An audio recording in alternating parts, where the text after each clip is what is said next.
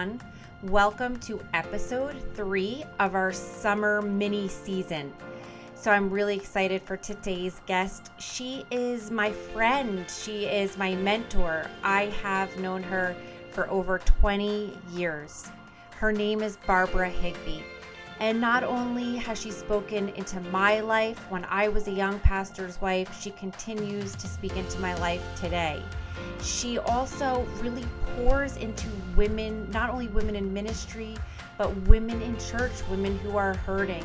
She has a book that we are going to put in the show notes. She has a powerful message. I really cannot wait for you to hear my conversation with her. Stay tuned. Hi, Barbara. Hi, Joy. Thank you so much for jumping on today and just giving of your time. And it's so good to see you. Thank you. I'm glad to be here, and it's good to see you too, Joy. It feels very weird calling you Barbara. I should call you Mom Higby, Mrs. Higby, Miss Barbara. Barbara's good. okay. You are somebody that has been so influential in my life um, and it's funny because I just found a note from you. I think I I text you a picture maybe last year when I found it. It was from um, was it Willow Creek? Remember we would go on those minister school retreats? Oh yes. And it was on the Willow Creek stationery. So just like a background for people who are, you know, don't know us, don't know how we're connected. You really, my husband has known you since he was super young yes. is friends with your kids. Mm-hmm. And then when I married my husband, I was just so blessed by you, and you um, were somebody so influential in ministry for me. You were at our first church, and um, and so yeah. So anyway, I found this note from Willow Creek. We would go away on these minister school retreats, and you wrote me this beautiful note, just encouraging me because I used to come to you on these retreats crying. I have vivid memories. Do you remember that? Yes. I'd be like, I can't, I don't know how to do ministry. I don't know how to do this. And you were just so encouraging. Um, so yeah, it was really a treat to find that note from many years ago. Mm-hmm. So thank you for that. You're welcome. So why don't you just tell us a little bit about yourself um, your family, your ministry, and so on? All right. Um, well, for one thing, I don't remember a day when I wasn't a Christian. I just mm. Jesus from being a little girl on. Um, and I was in a denomination that didn't uh, teach you to mark the day when you came to the Lord. So every time I was in, a, in an evangelical situation and they'd say, Do you want to live for Jesus? I'd raise my hand. I must have oh. that 10 times because, well, who wouldn't want to live for Jesus? You know, so I can't even tell you when I was saved because I just always loved God. Um, uh, Rich also grew up in the church, and we often laugh because we were so young when we married and we didn't know anything, and yet God watched out for us and we have grown together over the years um, with our commitments to the Lord, commitments to churches, to our family, to each other. Uh, we came into the baptism of the Holy Spirit at the same time. So it was, you know, it was really a blessing of God that we were able to grow simultaneously and always be there for one another. Um, we had five children that we raised. We, we actually have seven children. Um, I gave birth to twins that died uh, shortly thereafter, within an hour after birth.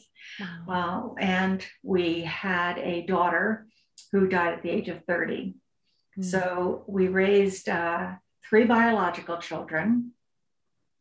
No, we raised two biological children and three adopted children, and then the biological twins had passed away. Uh, we have a biracial daughter. Our daughter Stacy was Korean, so we were a rather multicultural family and we uh, taught the kids the way of the Lord and brought them up in church. Uh, and we established uh, a strong presence and attachment to one church in particular where we served for, I don't remember right now, but it was like 38 years, 40 years. Wow. We were a long time. Uh, first, as my husband, as just a lay leader, elder, filled every role there was to, to fill. And then he came on staff as an associate pastor, uh, pastor of care. Okay. And I just served in various teaching capacities mostly. Yes. And that's the church that I met you at. That's the church that Jason and I got married in. Mm-hmm. And you were, I knew right away when I met you that you were a woman of influence, and everybody knew that. And, um, and so that was like a really special time. Like as I reflect, you know, on that church and that experience and, you know, Jason was in all of the young adults with your kids, the young adults groups. Yeah. So you started there. Um, your husband was not on staff. And then after many years, he left his job out in the real world, as I, I, I mean, that's probably a terrible term. Everything's the real world. But then he went into full time vocational ministry at this church. Mm-hmm. What was that transition like for you to go from you, you know um, all of a sudden your husband is in paid full-time ministry as a pastor well first of all he was always so involved in ministry that the transition just seemed natural mm-hmm. only now he was actually getting paid for what he loved and and he could leave the the work world behind um, the other thing was we were at a, a cusp in our church. We were, we have, were at a, we were living in a crescendo level. Everything that we, Rich and I, had prayed for over the years, along with our friends, seemed to be happening then.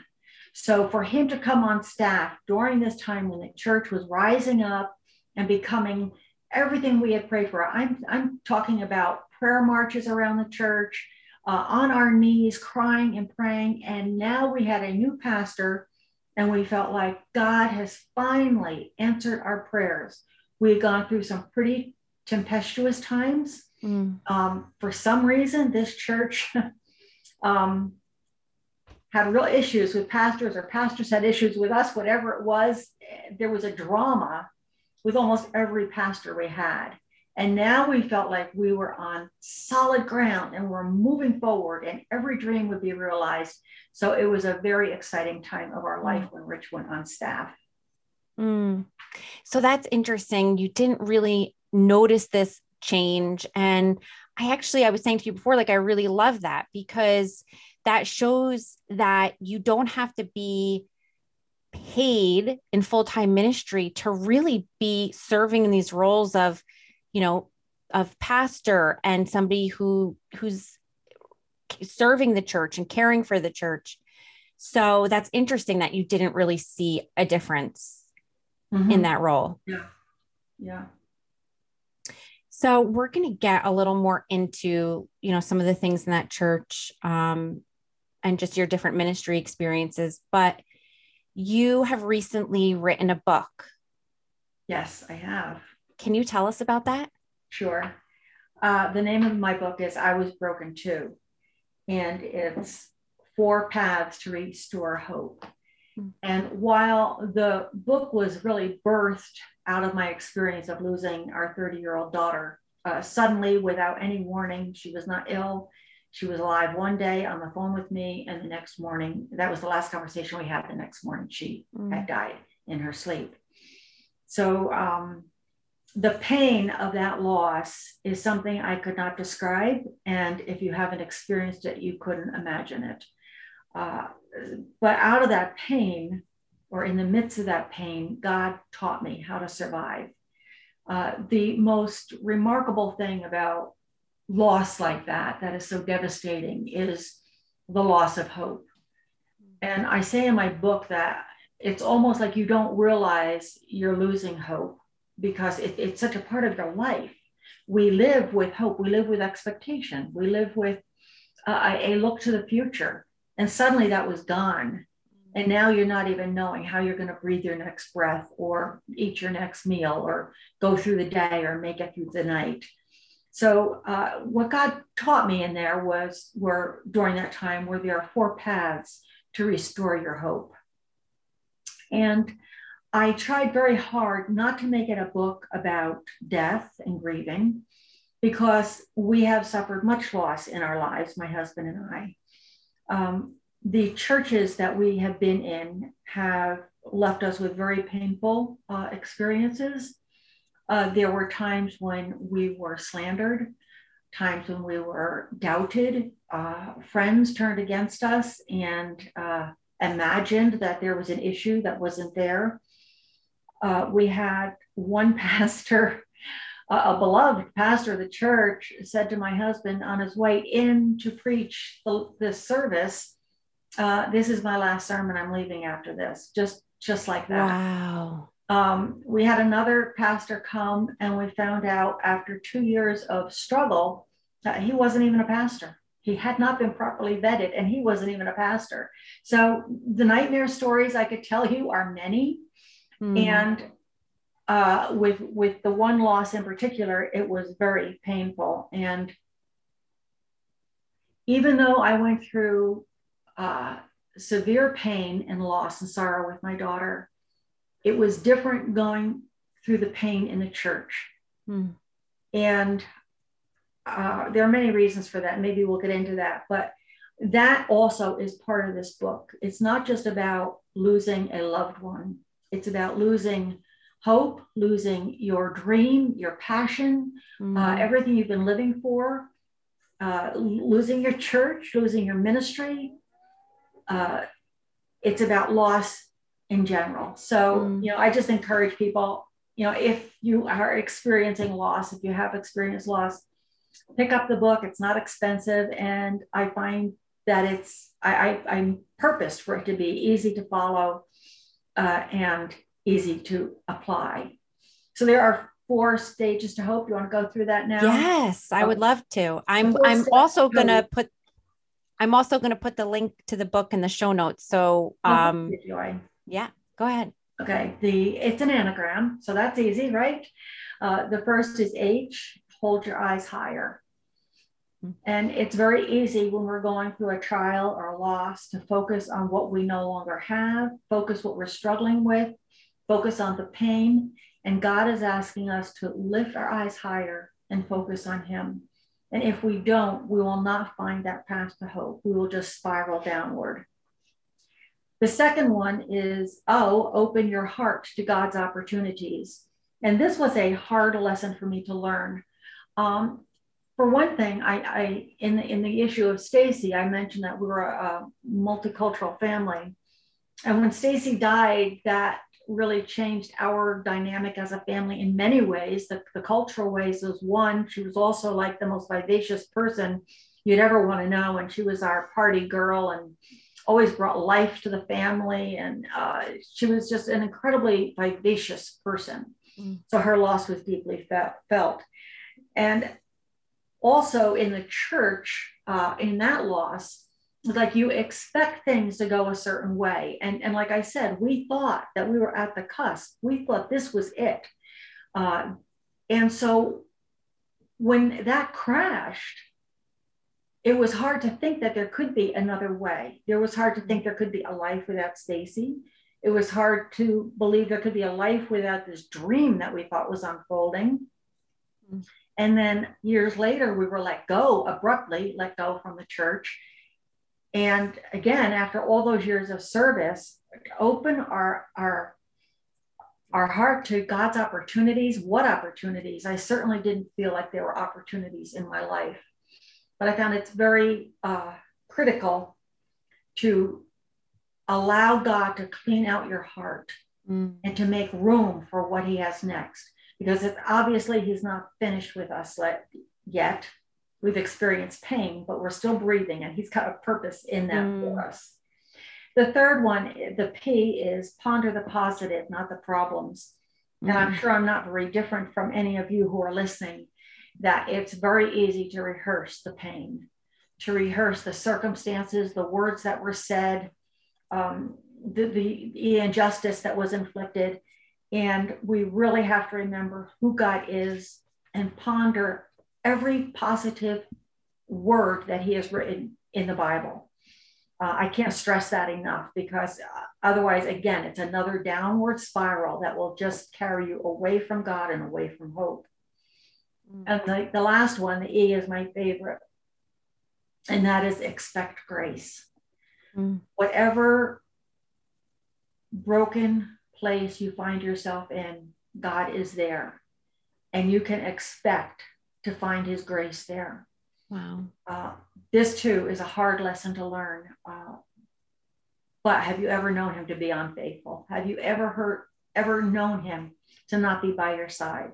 Yes, you have disappointment and you have hurt, but he's on with you through it, and you can expect his grace. Mm. Oh, that's so good. And it's amazing how you you in saying these things, you can see them in so many different areas of your life of loss.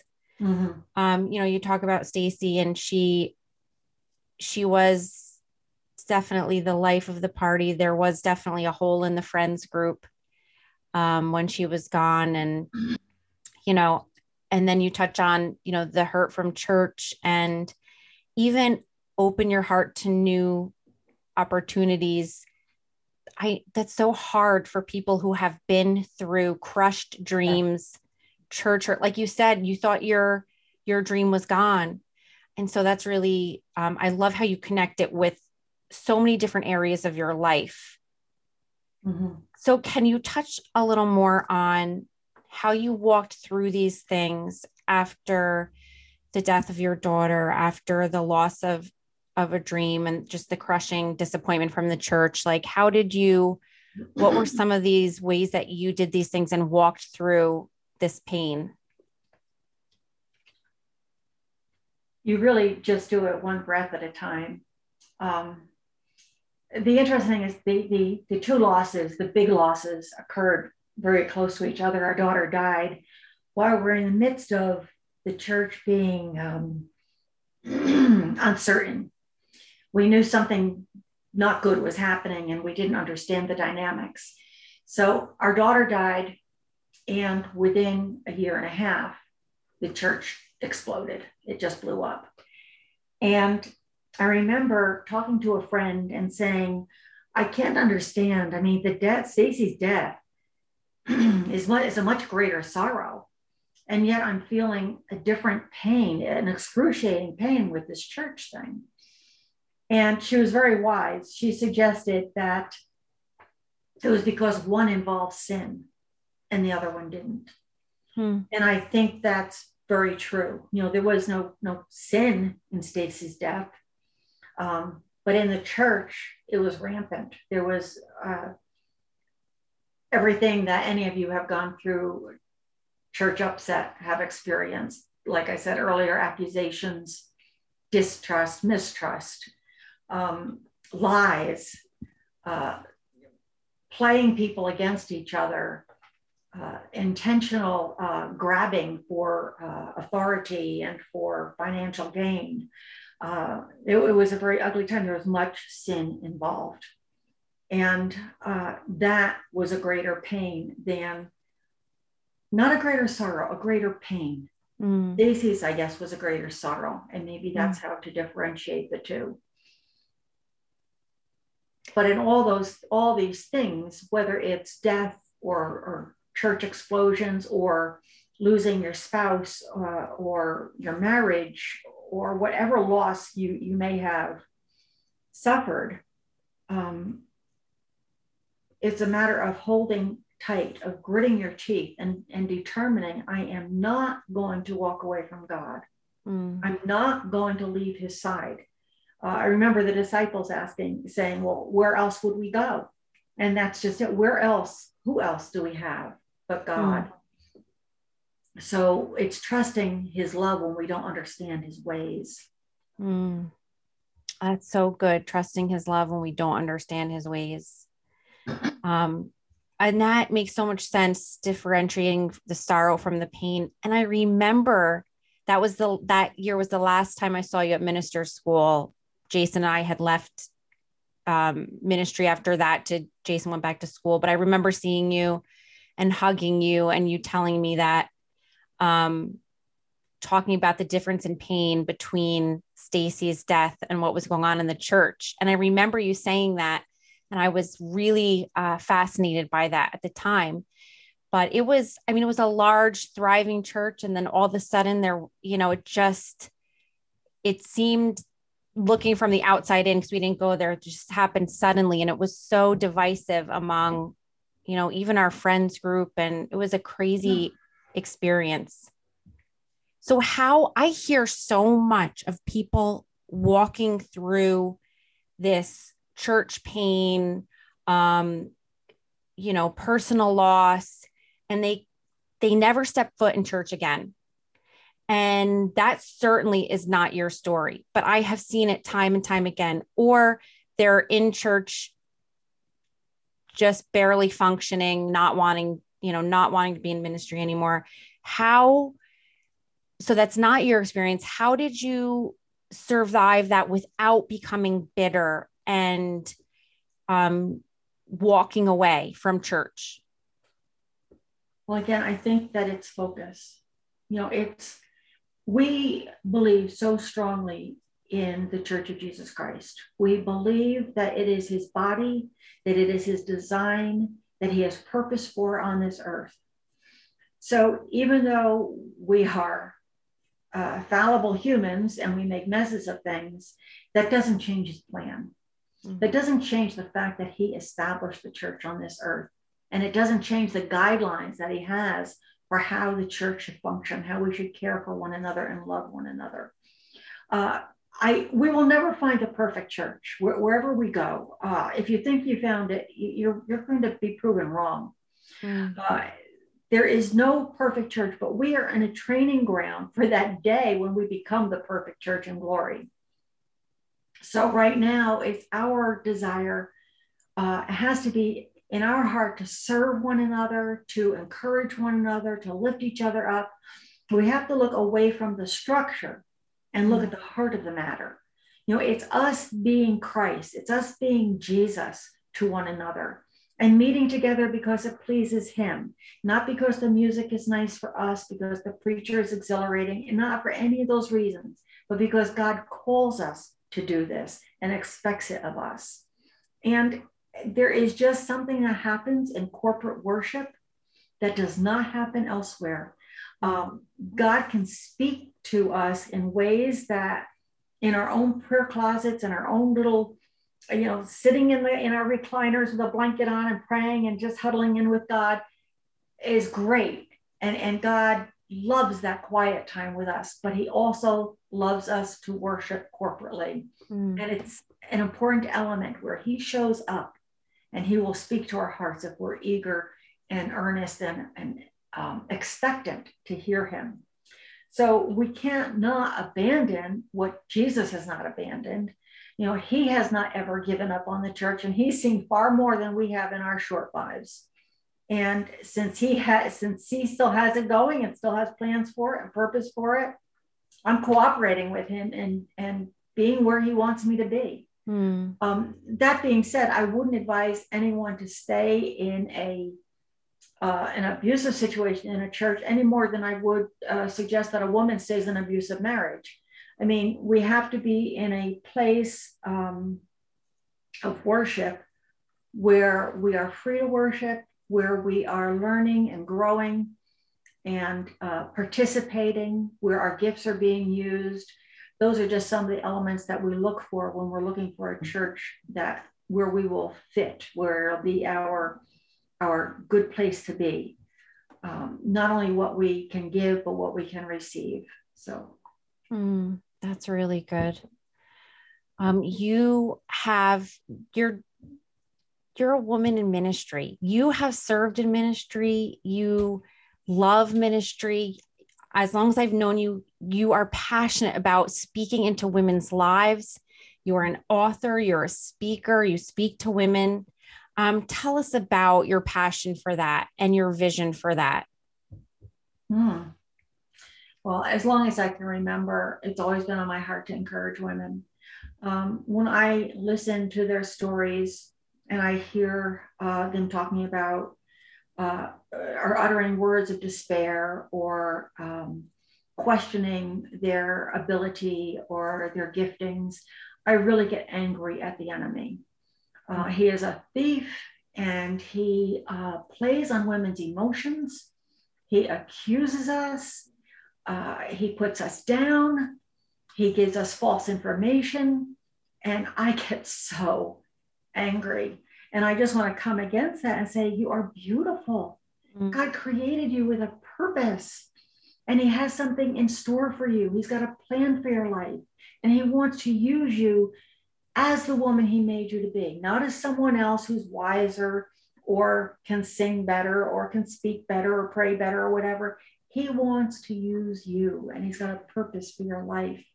And that, that has been my passion for as long as I can remember. And so every time I speak, everything I write, I, I blog regularly, it's always to encourage and to cause us to believe not in ourselves, but to believe in the God who created us mm. and put us here for a reason. Mm. That's so good. I think I talk so much about that um, just when I'm talking with women is the the doubt that comes in the you know i'm i'm struggling in ministry because i can't do this um, and to really speak directly to that is so important because like you said like god has called you not you to be like somebody else so i would love to put your information just in the show notes people can read your blog get a hold of um, just some of the things that you've written and your information because that's so needed. I mean, for women everywhere, but for women in ministry as well. Thank you, Joy. I really appreciate that. If I can offer more hope to more women, I'm happy. yes.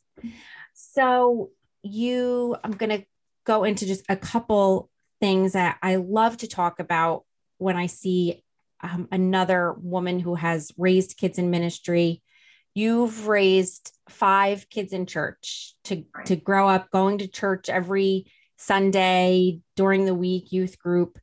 Um, what is some wisdom that you give or you could give to us about women, um, families just trying to raise kids today?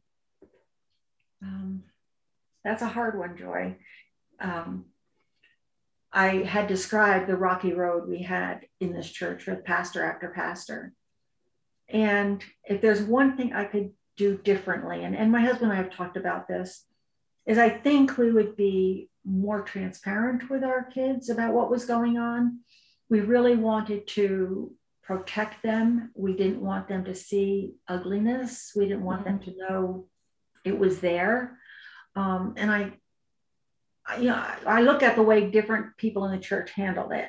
And some parents would tell their children everything, and their kids became bitter. And so there's got to be a balance in that. Um, and so, of course, that means our hearts have to be right as we talk to our children that the, that we are not harboring bitterness because that will come through. But um, I, I do wish we had shared more openly with our kids. I think it would have made them made it easier for them to understand where we were coming from, uh, what we were suffering, and and how we were in it together as a family, and and why. You know, yeah. why didn't we just walk away? Why did we stay and and continue to serve and continue to push forward, press forward? Um, so that that's one thing that I would do differently. Hmm. Um, I don't know about what I did right but um, we brought our kids they were there all the time you know they they were in the, the youth groups and the children's groups and sunday school and the evening service when we used to have evening services uh, they never complained um, so I, I don't i don't know what i did right but i know that that one thing that i did i wish i had done differently and that is share being more transparent with them about the issues that were going on in the church mm that's really interesting that you say that. I do get mixed reactions, you know, just different differences, like people saying, I don't, we don't ever let our kids know when their struggles, and other people saying they need to see some of it. You know, personally, I feel like if one of my kids goes into ministry, I do want them to see the challenges, some of the challenges now. But what you said is so important is that um, you also give the why why we're still here why we're pressing on. And you you use that word bitterness not speaking out of bitterness. I think those are really two key things. You know you don't have to disclose everything but um, why are we doing this even through the pain and loss and hurt and not having that bitterness i think those are so important. And I, I love that you say this because this is something that I'm always like, how much do I show my kids? Or, you know, and sometimes you can't avoid it. Mm-hmm. You know, right. like you talked about Rich, you know, you and Rich were asked to leave, you know, a church like that. Obviously, you can't avoid sharing from your kids and some mm-hmm. certain things. Right. Yeah.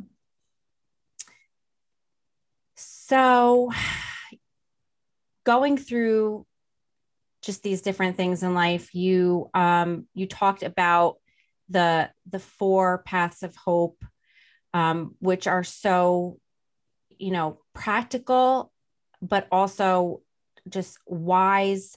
Um, so if somebody's listening today that's you know in the midst of of church hurt or tragedy do you just have like a nugget for them today of um, what they can do to just keep pressing forward and moving on?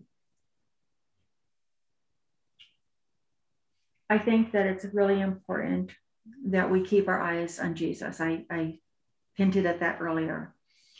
Um, you know, we have to always remember that we are all fallible and that the leaders we serve under or those we lead um, all have packages that every life is a package that's filled with their own hurts and their own experiences mm. and we don't know what they are so we have to give grace as god gave us grace but the church is such a tricky thing because it's so righteous in theory. It's so righteous, it's so good, it's so godly.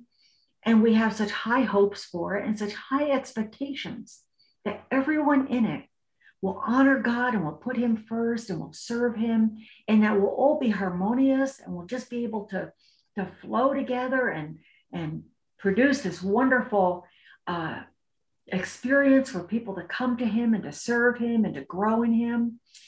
But when it comes down to it, every person involved is this package of hurt and, mm. and disappointment.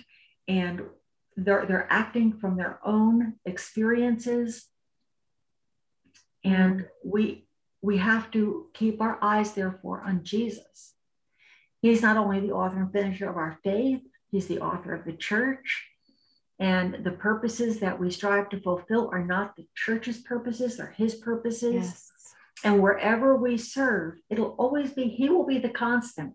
Mm. You know, whether you're a youth pastor or, or a, a senior pastor or an assistant pastor, wherever you fit, a lay pastor, a teacher, a Sunday school teacher, wherever you fit in the church, you're serving the Lord. And there's an mm. umbrella of a church over you, but ultimately it's the Lord. And when he tells you to move someplace else, you move someplace else, but he doesn't change. The mm-hmm. building might change, the people might change. He doesn't change. And so our service and our devotion is entirely to him. And wherever he puts us, that's up to him. And we'll open our hearts to his opportunities. Mm. Well, I'm going to have to replay that for myself over and over again because that's that certainly just um, that's what it's about.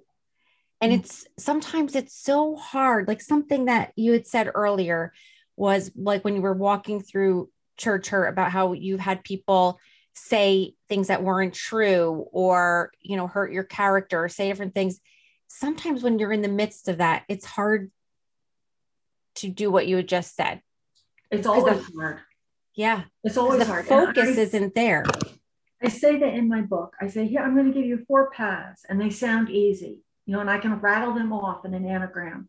Mm. Each one is so difficult to apply. And so we're back to warfare, aren't we? Mm. I mean, everything on this life, in this life, is a struggle. Everything wants to pull us down, and we are pushing up. Mm. And we cannot be weary. We have to keep going, keep trying, keep fighting. You know, like, like Nehemiah told the people when they were building the wall, you put your tool in one hand and you put your weapon in the other hand and you wow. keep going because the work is too important to stop. Wow. Going to write that down. That's really good. Um, thank you for sharing. That's so encouraging. Um, I would love to have you on again, just talk more about your story. I would love to, for people just to, you know, hear about Stacy and just some of the, you know, the wonderful things. And um, so I'd love to have you back. Thank you, Joy. And I would love to put your information in the show notes for people to just get your book, um, your blog, and information, your any speaking information, which I know right now not many people are having speaking events, but I, I'm hoping that changes very quickly. I appreciate it, Joy. Thank you so much. It's been wonderful to see you again. You too. Hey, thank you so much for listening today. Check out the show notes for some more information.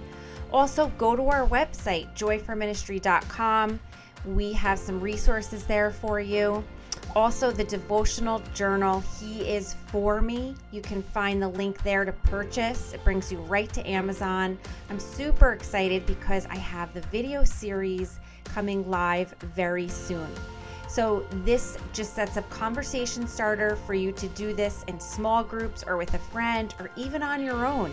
And it gets conversation going, gets you thinking, and really sets up the journal to be very interactive in your life.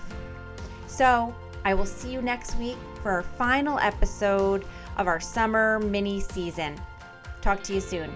Oh, by the way, please rate us, share us, like us. Thank you.